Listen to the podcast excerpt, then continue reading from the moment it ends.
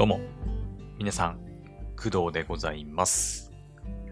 本日は2022年の11月13日、えー日曜日でございます。現在の時刻は6時59分です。はい。まあ、ギリギリ7時前という感じですね。はい。まあもうほぼ、ほぼ7時ですけど。はい。じゃあ今日もね、いつも通りやっていきたいと思います。えー今回はですね、えっ、と、メインのお話は、えー聞くアニメ、スタジオコエミーさんの、えー聞くアニメの最新作、インフム2人についてちょっとお話ししていこうかなと思うんですけど、はい。えーメインはそちらなんですが、その前にね、ちょっと、えー昨日見た、はい、映画のことについて軽くね、触れておこうかなと思います。えっ、と、私ですね、最近、土曜日かな土曜日が結構、こうアニメの更新数がま少なくて、夕方、ちょっと時間あるんですよね。うん。だから、ここ最近はね、1週間に土曜日の夕方、1本あたりぐらいのペースで、えっ、とね、映画を見ております。はい。まあ、特にアニメの映画ですかね。はい。で、私 Unext を契約しているんですけど、Unext って毎月ね、1200ポイントぐらいかなが、えっ、と、返ってくるんですよ。Unext って月額2100いくらぐらいなんですけど、そのうち1200円が、まあ、Unext ポイントとして、まあ、返ってくるっていう仕組みになってて、で、そのポイントを使ってね、こう漫画買ったりとか、えー動画をレンタルしたりとか、まあ、いろいろできるわけですよ。はい。まあ、Unext 内でいろいろお買い物ができると思ってもらえたらいいのかなと思います。で、そのポイントなんですけど、まあ、ちょっと一応有効期限っていうのがね、はい、設けられていますので、ずっとね、こう溜め込んでおいて、後でバーって使うみたいなことは、まあ、なかなか難しい。うん、多分ね、3ヶ月ぐらいかな。ちょっとはっきりと調べたことはないので、わかんないですけど、多分ね、3ヶ月ぐらいだと思います。おそらく。うん。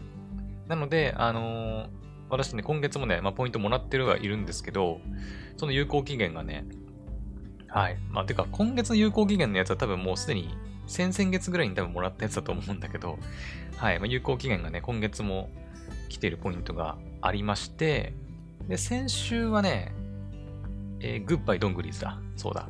まだ感想を話してないんですけど、グッバイドングリーズを見まして、お金を払ってね、レンタルしてみました。はい。で、えっ、と、まだね、500、もうちょっとかな、600ポイントぐらいがね、まだ執行されちゃう可能性がね、今月であるんで、まあ、使わなきゃいけなかったんですけど、えー今週に関してはですね、普通に映画を見ました。はい。とある映画を見ました。えーその映画というのがですね、えっ、と、かなり久々なんですけど、実写の映画でございまして、えートム・クルーズ主演のトップガン 見ました。しかも昔のやつ。うん。えっ、と、見た理由っていうのがですね、まあまさにその、トップガンの、えっ、と、最新作ありましたよね。トップガン、マーベリックだっけ？えっ、とね、トップガンの、マーベリックだ、そう。えっ、とね、36年ぶりの、まあ、続編ということで、多分ちょうどね、今年やってたんじゃないかな、映画ね。うん。トップガンの、ま、続編っていうのが、まあ、今年確か映画やってて、それがね、もうすでに配信されております。はい。これ多分 Unext だけじゃなくて、多分アマプラとかでも見れるんじゃないかなとは思うんだけどね。はい、映画自体は。ただ、あのーまあ、料金が、お金がかかるというところじゃないかな。ちょっと調べてみようか。トップガン、マーベリック、アマプラはああ、でも、そうだね。レンタルっていう形かな。はい。レンタルですね。うん。もしかしたら他のサイトで見れるとこがあるのかもしれないんだけど、まあ、多分基本はレンタル形式なのかもしれない。そんな高くないけどね。うん。399ポイントっていうことなんで、まあ、だいぶ他のアニメーション映画とかに比べるとね、安いですよね。うん。はい。で、これをね、ちょっと見たいなって思ったんだけど、思ったんですよ。うん。見たいなとは思ったんだけど、そもそも私、その前作の 36年前のトップガン自体を見たことがないということに、あの、今更ね、気づきまして、うん。さすがに前作見てないのに、トップガンマーベリック、トップガンのマーベリックをいきなり見てもしょうがないなと思って、それで、あのー、今週 ちょっとね、まあ、昨日なんですけど、昨日の夕方、トップガン、36年前の映画をね、視聴するということになったわけです。はい。うん、まあ普通にアニメの映画見てもよかったんだけど、ちょっとね、もう気になり始めたらね、ちょっとどうしても見たくなっちゃったんで、はい、昨日はトップガン見ましたよ。はい。で、その感想については、まあどうせだったらね、トップガンのマーベリックまで見てから、うん、お話ししようかなっていうふうには思っております。はい。なので、まあ、いつになるかはわかんないけど、来週なのか、まあそれともまた別の週なのか、うん、わかんないけど、まあとりあえずトップガンの前作、うん、昔のね、1986年の映画のトップガンは、一応、あの、見ましたと。あとはトップガンのマーベリック。今年作られたばっかりのトップガンのマーベリックを見て、二つ合わせてね、ちょっと感想を、いつかね、またできたらいいかなと思っております。はい。というわけで、まあ昨日ね、ちょっと急に思い立って映画トップガンを視聴したというお話でございました。はい。いや、でもすごいよね。1986年って私生まれる前だもん。うん。私1993年生まれなんで、だから私が生まれる、えー、っと、何年前 ?4、7年前か。ですよね。うん。そう考えると、私の父親、母親もまだまだ若い頃ですよね。そう考えると、私が生まれる前だからね。そうだよね。うん。なので、まあ、だいぶ昔のね、映画ではあるんですけど、私のね、父親がすごい好きなんだよね。そう。でめちゃくちゃね、おすすめしてきてたんですよ、昔。うん、確か DVD とかもね、家にあるんですけど、うん。そう、めちゃくちゃね、私の父親がすごい好きで、うん、ハマってたのも覚えてはいるんだけど、でもやっぱ子供ながらにさ、あの、まあ、トップガンなんて子供が見るような映画ではないので、うん。ちょっとやっぱ大人向けですよね。うん。海外映画っていうのもあって、ちょっとこう、なんていうの、そういう、いなんていうの、濡れ、濡れ場というか、なんていうのかな。そういうね、ちょっとエッチなシーンとかもね、うん。まあ、海外映画ならではのね、要素もありつつという感じでありますし、まあ、内容としてもね、やっぱ、アメリカのその、空軍？うん。のエリートパイロットのね、様子を描いた物語でもあるので、まあ、子供向けではないかなというところで、やっぱこう、ある程度大人になってから見るとね、うん、面白いなっていうふうには思えるのかなと思います。はい。まあ、なので、トップガンのあの昔のやつに関しては多分、配信で、いろんなところで配信されてると思いますので、ぜひ、あの、この話聞いて、いや、実は私もトップガン見てないんだよねっていう人は、うん、見てみるといいかもしれないです。うん。まあでもかっこよかったね、やっぱね。うん。ちょっと感想言い始めたらちょっと切りないんで、ちょっとこの辺までにしときますけど、はい。まあ気になった方は見てみてください。とりあえず感想はトップガンのマーベリックまで見てからね、お話ししようと思います。はい。というわけで、昨日見た映画トップガンについてでございました。はい。OK。まあ、トップガンの話はこの辺にしといて、それでは、早速ね、じゃあ本題、今回の本題に行きたいと思います。で、今回の本題はさっきも言ったように、えー、スタジオコエミーさんの聞くアニメ、インフム2人について、えー、ちょっとお話ししていこうかなと思います。はい。えっ、と、こちらはですね、まあ私のこのクドラジで何度もね、取り上げているんですけど、スタジオコエミーさんの聞くアニメシリーズの最新作でございます。はい。何作目になるんだろう？ね。前作の、えー、っと、あれだよ。えー、放課後サバガール以来ですよね。うん。で、結構最近だよね、放課後サバガール確か配信されてたのもね。だってついこの間だって、ゆるキャンの話した時にも、放課後サバガールの話したし、えいつだっけ放課後サバガールの話したの？えー、っと、これか。11月1日に、えー、私、放課後サバガールを全部視聴したっていう話をしてるんですけど、確か放課後サバガールって、えっ、と、1週間毎日配信っていう形で全7話だったんだよね、確かね。うん、だから10月のもう本当最後あたりから、えー配信していたので、まあ、そこから考えると、まあ、1週間、2週間、まあ、2週間後ぐらいなのかな？うん。になると思います。はい。で、配信自体はね、11月11日から、はい、行われていまして、私は昨日の夜かな？うん。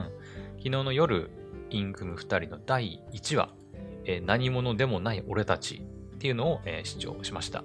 長さはね、11分30秒。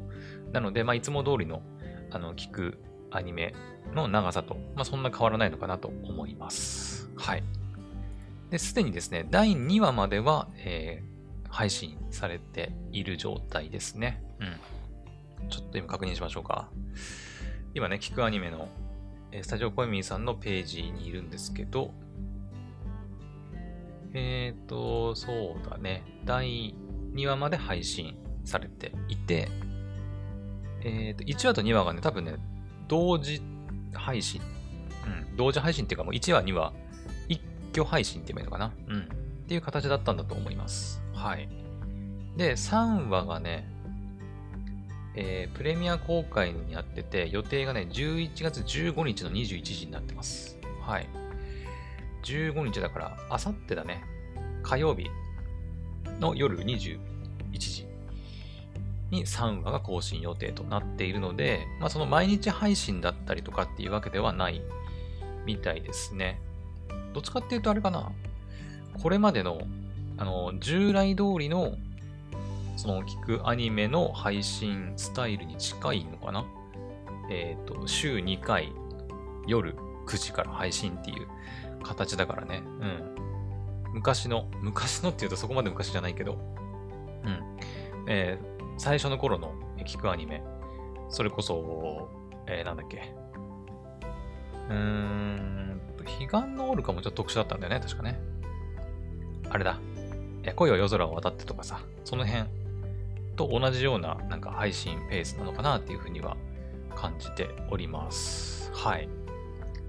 で、えっ、と、まあ、実際にね、第1話、私はね、第1話だけをあの視聴しました。第2話はね、ちょっと今日の夜聞いてみようかなと思ってるんですけど、第1話まで聞いた感想としては、あの結構面白かったっていう印象ですね。はい。ここ最近、そうだね、えっ、と、あ、そうか、まあ、放課後サバガールも面白かったんだよな。うん。唯一ね、あの、風の鼓動だけはちょっと、結局途中で聞くのやめちゃったんですけど、うん、私そのミステリーものがあんまり好きではないので、ね、ちょっと聞くのやめちゃったんですけど、うーん、そうだな、どっちかっていうとあれかな、グッバイ宣言とかにちょっと近いかなっていう感じはしたね。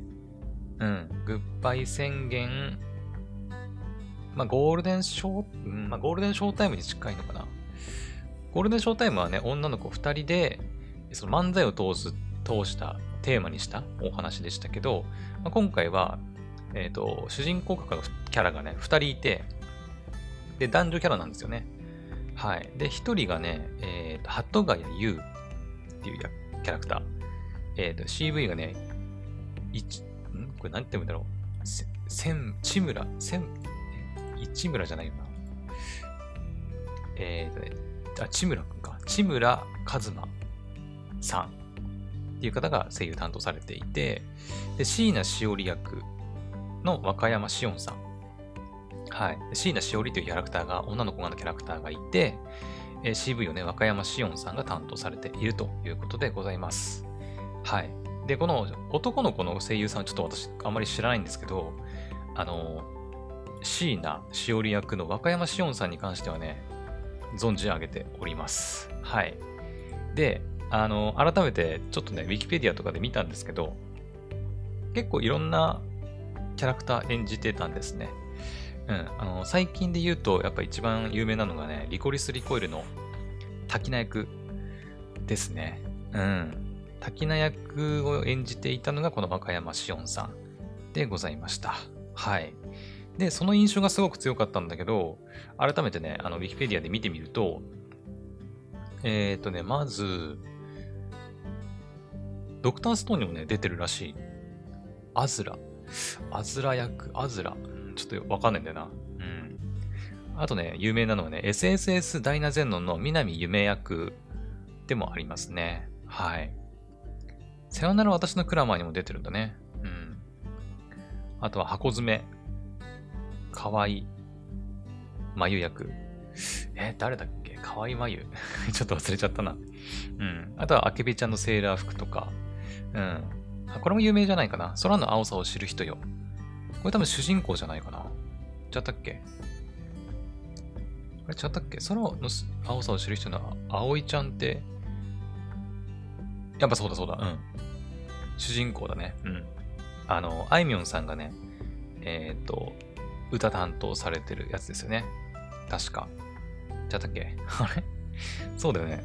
あいみょんさんが、そう、空の青さを知る人よの主題歌ね、担当されてる作品ですね。この主人公の女の子も和歌山紫音さんが担当されているということで、うん。なんか改めて、ね、調べてみると、ああ、確かにこの声、和歌山さんだわっていうのはね、結構出てくるんですよね。うん。はい。まあ、第1話ではね、全部で5人出てきてるのかな？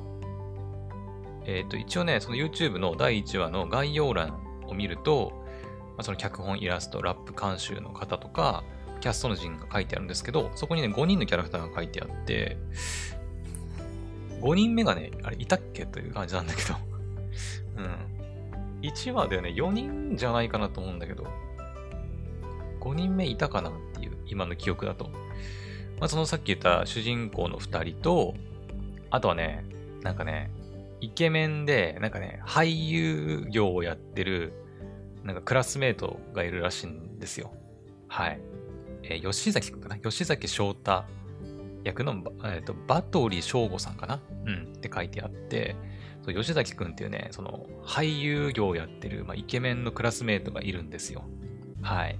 で、あと、えー、池原千夏っていうね、キャラクター、えー、森風子さんかな？が担当されているキャラクターがいて、で、その4人かな多分出てきたの。5人目のね、倉敷勝かな？役の、え、朝霧優飛さんかな？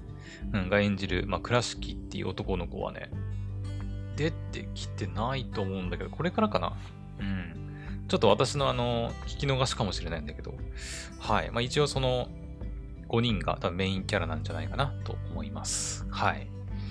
で、えっ、ー、と、あらすじもね、一応書いてあるんで軽く読むと、えー、何者にもなれない俺たちとヒップホップということで、まあ、インフム2人ってタイトルにありあるように、この作品はね、ヒップホップを、まあ、テーマにした作品ですね。うん。で、鳩ヶ谷優、主人公ね、は冴えない高校生活を送っている17歳の平凡な男子高校生。小さい頃は天才、中学で盆栽、高校生になった今何者でもないっていうのが彼のパンチラインらしい。で、DJ 志望かっこはてなの椎名しおりと、えー、放課後の屋上で韻を踏みながら、俺にはヒップホップがあるからと、えー、なんだこれ、つぶやいくかな？ささやいくかな？うん。でいるが、文化祭のフリースタイル選手権に出場する勇気もない。えー、そんな鳩ヶ谷に、えー、恋敵にして学校のスター、えー、吉崎翔太からとある頼みが舞い込むと。はい。いうことで、さっき言ったね、その俳優業をやってるっていうね、まあ学校のスターですよ。吉崎くんっていう男の子がいるんですよね。はい。で、しかも、ちらっとね言ったけど、恋敵なんですよ。うん。えっ、ー、とね、この池原千夏っていうね、女の子。えっ、ー、と、さっきの順番で言うと4人目かな ?4 人目に言った池原千夏っていう女の子がいるんだけど、この子がね、どうやらその主人公の鳩ヶ谷優の、まあ、お隣さん？家のお隣さんらしくて家族ぐるみで仲がいいらしいんだよね、昔から。うん。いわゆる幼馴染みたいな感じかな。うん。で、昔からその好きだったらしいんですよ。鳩ヶ谷くんは。その千夏のことがね。好きだったらしいんだけど、まあなんと、えっ、ー、と、千夏は吉崎くんと付き合っているらしくて、まあかあのね、作品の中で、一話の中で出てくるんだけど、カラオケボックスの中でめちゃくちゃキスしてるね、シーンなんかも、ちょっと見てしまうんですよね。うん。はい。まあそんな吉崎くんから、とあるね、お願いされ、あの、お願いをね、されるんですよね。はい。というのも、えー、文化祭のラップバトルの歌詞を俺に作ってくれないかっていうね、依頼をされます。はい。そう。で、この文化祭のラップバトルっていうのがあるらしくて、で、別に吉崎くんは別に俳優ではあるんだけど、別にラッパーではなくて、まあ、いわゆるその、学校の、なんていうのかな、カーストトップの男の子っていうだけで、別にあの、ヒップホップができるわけでも何でもないんだけど、まあなんかその陽キャのノリで、なんかラップバット出てみろよって言われて、参加することになったらしいんだけど、で、自分じゃそのラップの歌詞作れないから、鳩ヶ谷作ってくれよみたいな依頼をされます。はい。果たしてそれを、だから主人公の鳩ヶ谷くんが受けるのか受けないのかっていうところ。っていうのが、まあ第1話でね、こう描かれているのかなというところです。はい。で、結局、じゃあ鳩ヶ谷くんフリースタイルの出るの？出ないの？っていうところでもありますよね。うん。はい。まあ、あらすじにはね、鳩ヶ谷の選択は、そしてフリースタイル選手権の行方はって書いてありますけど、うん。果たして、歌詞作るのか、作らないのか、そして、鳩ヶ谷くん自身はフリースタイル選手権出るのか出ないのか、まあ、出るなら勝てるのか、勝てないのかっていうところが気になるところですよね。うん。フリースタイルラップ×青春ストーリー開演という風に書いてあります。はい。結構面白かったですよ。うん。なんだろうな。うん、いきなり、ね、主人公の、あの、好きな女の子がもう、ね、まあ、恋敵っていうかもう、恋敵どころかも普通にもう寝取られちゃってるっていうね。まあ、ね寝取られるとはちょっと違うか。まそもそも付き合ってないからね。うん。まあ、恋、恋敵ってもうすでにだってもう彼氏彼女関係になっちゃってるからな、吉崎くんと千夏はね。そこからまあ逆に寝取る側かだからね。うん。やるとすれば。うん。でもね、その、だから、椎名しおりとの関係性もちょっとまだよくわかんないんだよね。うん。いかにして出会ったのかっていうところですよね。まあなんか椎名的には、なんか、イケてる、なんかグループとつるんでるっていうふうには言ってるらしいんだけど、なんだかんだ、あの、あの、暇さえあれば、その、鳩ヶ谷に絡んできて、なんか一緒にね、屋上で二人で韻を踏みながら楽しんだりしてるんで、うん。鳩ヶ谷と椎名はなんか、どっちかっていうと、その恋人みたいな関係っていうよりは、まあ、そのヒップホップを通じて、うん、韻を踏み合ってる仲間みたいな感じなのかな。うん。でもね、うん、わかんない。なんかさ、結局この流れってでも、主人公の鳩ヶ谷くんは千夏のことが好きで、で結局千夏は吉崎くんとね、まあ、付き合っているっていう流れではあるんだけど、あちなみに椎名もね、あの、鳩ヶ谷がその千夏のこと好きなのは知ってるんですよ。はい、知ってます。で、知ってはいるんだけど、まあ、特にね、その椎名から鳩ヶ谷にアピールするとかもない、なく、うん。まあ、椎名が鳩ヶ谷のことをどう思ってるかね、まだわかんないけど、うん。まあ、王道的な流れっていけば、鳩ヶ谷と椎名がまあ、くっつくみたいなね、感じにはなるのかなとは思うけど、うん、まあでも、鳩ヶ谷くんが千夏のことを忘れられるのかっていうところもあるし、ね。うん、だからその辺の恋模様もね、ものすごくこう、聞いてて、楽しかったなっていうのがありますね。うん。あどうなるんだろうっていうね。でそこにこうヒップホップっていう要素が加わってきて、うん。まあ、私ヒップホップのこと全然わかんないですけど、ね。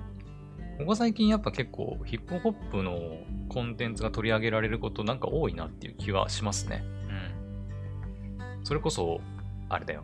あの、この前のさ、えー、っと、なんだっけ、孔明のやつ。PA ワークスさんのさ、えー、パリピ孔明だそう。パリピ孔明。うん。の中でもね、えっ、と、ラップをするね、男の子出てきたりとか、ね、したし、うん。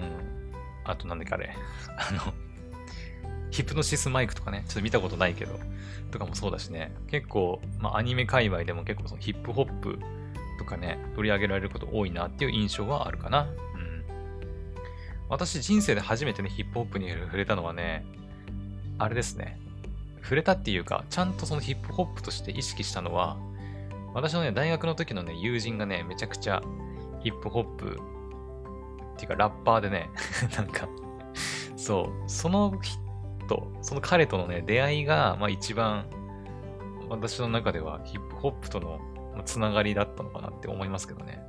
うん。別にその私、その、その友達つながりでやったことがあるわけではないんだけど、その友人がね、ずっとその、会話の節々でね、やっぱ韻踏、韻踏、韻をね、踏んできたりするから なんとなく馴染みがあるっていうだけで、うん、私自身は何にも、あの、ラップもできないし、韻も踏めないんだけど、はい。まあそういう友人がいるっていうだけではあるんですね。うん。はい。まあ一応ね、このクドラジもね、それをやってることをね、その友人も知ってるんで、もしかしたらこの配信聞いてるかもしれないんだけど、はい。まあそんな感じでございます。はい。まあでもなんか、別にそのヒップホップのこと全然わかんなくても、うん、なんかすごく楽しめる作品にはなってるんじゃないかなとは思いますね。はい。で、あとはね、あの、ちょっと今朝ね、見てびっくりしたんだけど、YouTube のその、第1話、何者でもない俺たちインフム2人っていうやつの概要欄見てビビったんだけど、あのね、なんと脚本がね、全部書いてあるんだよね、概要欄に。すごくないこれ？脚本。全部。うん。放課後校舎の、校舎の屋上っていうね、っていうところから始まって、で、鳩ヶ谷。何それ？って。新しいトラックって椎名が言って、作ったの？すごいじゃん。イエーイ。やる？じゃあ、鳩が、鳩、じゃあ、鳩ヶ谷先行ねって言って、フリースタイルバトルが始まるんですけど、もう全部書いてあるの。あの、椎名と鳩ヶ谷のそのラップバトルの様子とかも。うん。あ、でも待てよ。あ、違う違う違う違う。あ、フリースタイルバトルの内容は書いてないんだ。あ、なるほどなるほど。そっか、フリースタイルだからあえて書かないっていう感じなのかな。そう、だからフリースタイルの部分は多分あれだね。実際に聞いて楽しんでってことなんだろうね。え、でもどうなんだろうこれ、え、ここのフリースタイルって別に声優さんがフリーでやってるわけではないよね。さすがに。ね、さすがに台本あるよね。うん。今パッて見てみると、うん、椎名がね、なんでそんなひどいこと言うのって言って、鳩ヶ谷が、いや、ラップバトルだし、っていうね、ところから始まってるんだけど、その前にそのフリースタイルバトルがね、二人で行われてるシーンがあるので、そこはちょっと省かれてるというか、みたいですね。うん。でももうそれ以外の本当の、あの普通の、それこそ、ね、えー、なんだっけ、えー、吉崎くんとか千夏が出てくるシーンとかも全部もう書いてあります。はい。だから文章でも全部まあ読めるっちゃ読めますね。うんいやー、でも、この、あの、千夏が出てきたシーン、ちょっとね、心苦しかったな。聞いてて、かわいそうって思いながら。うん。なんかね、その、えー、なんだっけ、鳩ヶ谷くんか。鳩ヶ谷くんが、その、吉崎くんに、その、ラップ作ってくれよみたいな依頼されるシーンがあって、その後に、途中かな、千夏が来るんですよ。うん。で、千夏の登場シーンがね、翔太帰ろうっていうね、ところから来るんですよ。うんこのセリフの一つでもうね、もう、あってさしたね、私。うん。この一言でもう、あ、吉崎くんと千夏付き合ってんなって、もう一瞬で分かった。うん。で、その後ね、千夏がね、あれ？言うじゃんみたいな感じで、うん、翔太と仲良かったの？みたいなこと言うんだけど、そうそうそう。って言うから、そう。だから大好きなまあ、好きだった幼馴染の女の子が、まあ、イケメンのクラスメイトに、はい、まあ、取られてしまっているという状況がね、もう一瞬で理解できて、ああ、かわいそう。鳩ヶ谷くんと思って、ちょっとね、思いながら聞いてたんですけど、うん。で、それで済めばね、まだ良かったんだけど、まさかね、その後こう、まあ、椎名と一緒にね、鳩ヶ谷くん二人でカラオケボックスに行くんだけど、そのカラオケボックスの先で、なんと、あの、吉崎くんとね、千夏がめっちゃキスしてるシーンをね見てしまうんですよね。うん。もうそれでも、さらにも追い打ち、うわーっていうね。よし、あ、鳩ヶ谷ーって、ちょっとね、鳩ヶ谷頑張ってくれよって応援したくなる気持ちにはなるかな。うん。まあ、吉崎くんね、別にそのすっげえ悪いやつっていう感じではないんだけど、うん、なんかあまり悪気はなさそうではあるんだけど、若干なんかやっぱちょっと腹立たしさはあるよね。なんかうん、なんて言えばいいんかな。まあ、イケメンだし、うん。で、まあ、千夏の彼氏だし、ちょっとこう、イラッとするシーンはあるんだけど、いや、歌詞ぐらい自分で作れやってね。まあ、椎名も似たようなこと言ってたけど、うん。みたいな感じでございます。はい。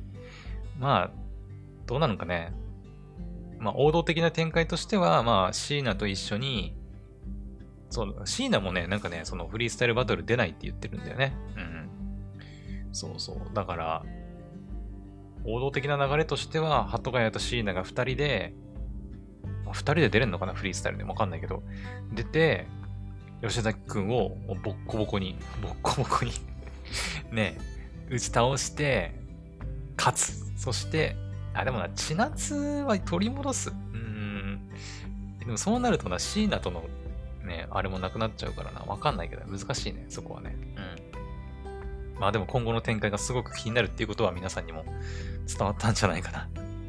はい。あの、めちゃくちゃ楽しかったです。もう次回、今日の夜ね、第2話聞く予定でなんですけど、もうとにかく続きが気になるっていう感じなんで、ぜひ皆さんもね、あの、まだ見て、聞いてない人、うん、は、えー、ぜひ、スタジオコエミンさんの YouTube チャンネルで配信されてますので、はい、第1話聞いてみてほしいなと思います。はい。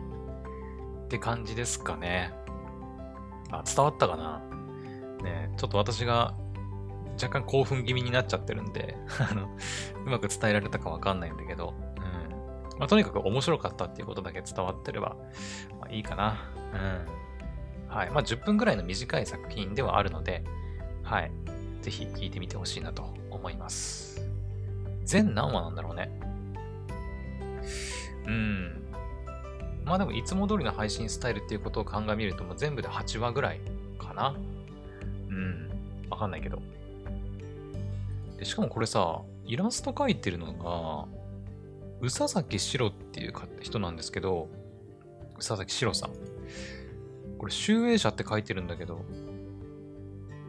あー、いえ、ちょっと、ちょっと興奮しすぎてちょっとテープつけた。いって。アクタージュね。アクタージュ書いてた人か。ああ、はいはいはいはい。あのー、私昔ジャンプ連載されててそのまま読んでたことがあるんだけど、その時にね、あの、アクタージュっていう漫画が連載されてたんですよ。これどうなったんだろうな。もう終わってんのかなちょっと私わかんないんですけど、アクタージュっていうあの漫画がありまして、それの原作者の方ですね。うー佐々木史郎さん。佐々木史先生。24歳。若いね。私より若いじゃん。すごいね。うん。アクタージュの連載終了について2020 2020年にコメントがあるから、そうだね、もう2年ぐらい前にはもう終わってるみたいだね。うん。アクタージュはね、確か、あれですよね、なんか、女の子主人公で、女優のお話だった気がする。なんか演技にね、こう、のめり込むタイプのこう、か天才型の主人公だったかな？確か。うん。そんな漫画を描いてる宇佐崎先生が、えー、今回のインフム2人の、はい、イラストを担当されているみたいですね。はい。なるほど。だから集英社って書いてあるのか。はいはい、なるほどね。まあ、そんな感じでございます。はい。あ、ここに書いてあるのはあれかな？モブキャラの担当声優さんたちかな？や、楽しみだ。はい。というわけで、えー、今回はね、えー、スタジオコエミーさんの聞くアニメ、インフム2人についてお話ししてみました。はい。あの本当にね、あの面白い作品だったので、ぜひ皆さんも聞いてみてほしいなと思います。はい。って感じかな、今回はね。あ、そうだ。あの、今回の話とは全然関係ないんだけど、最後にちょっとおまけデータに言っておくと、あの、昨日の配信の中で、あの、イヤホンの話したじゃないですか。イヤホン。あの、リンクバッツを売るかどうかっていう話。で、売って新しいイヤホンを買うか買わないかっていう話したんだけど、あのね、リンクバッツ売ることにしました。はい。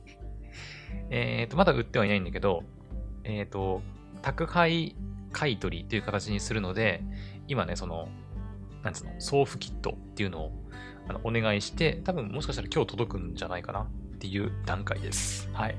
なので、それが届いたら、えー、実際にイヤホンを入れて、もう送って買い取ってもらうという形になると思います。うん。まあ、それはそれでいいんだけど、問題はね、新しいイヤホンを買うか買わないかっていう問題。うん。で、何、買うんだったら何を買うかっていう問題なんだよね。うん。まあ、昨日ね、いろいろ4つぐらい候補を挙げて喋ったけど、買うんだったら、うん、なんね、その、サウンドピーツとか、アンカーのイヤホンいいかなって言ったんだけど、あの後また調べてね、うん、まあ、ナッシングもいいよなっていうふうに思ったりしたんだけど、で、いろいろ考えたんだけど、結局イヤホンいるかなっていう話にもちょっとなって、そもそも論として。うん。まあ、私ね、本当に外出しないんですよ。うん。病院月に1回行くか行かないかぐらいの頻度でしか外出しないので、そもそも外でね、やっぱね、イヤホン使うこともほとんどないんですよ。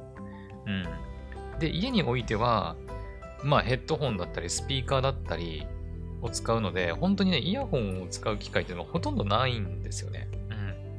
うん。だから、うーん、まあ外でね、まあ、病院に行ったり待ち時間待ってる間、アニメ見たりとかしたいっちゃしたいんだけど、うん、まあでも漫画も読めるし、今はね、その、あの、SIM も変えて、ね、楽天からあの、ドコモ回線にもなったから、漫画も読めるようになったから、うん、県外だったからね、前はね。読めなかったんだけど、今読めるようにもなってるので、まあ漫画で時間潰せばいいかなっていうふうにも考えてて、うん。だったら無理してイヤホン買う必要ないんじゃないかなっていう、ね、考えにも今はなってます。はい。まあなのでもしかしたらね、イヤホンそもそも買わないっていう、普通にリンクバッツ売って、まあまたなんか別のね、購入資金に充てるっていう形になる可能性もまああるかなというところでございます。はい。うん。まあ、私の生活スタイルにそもそもイヤホンっていうのがそんなにいらないっていう。うん。家の中で有線とか、うん。まあ、それなりのヘッドホンとかはあるので、イヤホンもね、あるから、わざわざなんか無線のワイヤレスイヤホンを、うん、買う必要は私にはあんまりないかなっていうところですね。はい。まあ、そのことだけとりあえずね、お伝えしたかったというところです。はい。というわけで、まあ、ちょっといろいろね、あのトップガンの話とか、えっ、と、まあ、聞くアニメ、インクム2人の話とか、はい、まあ、イヤホンの話とかしましたけど、えー、今回はここまでにしたいと思います。はい。それでは、また次の配信でお会いしましょう。バイバイ。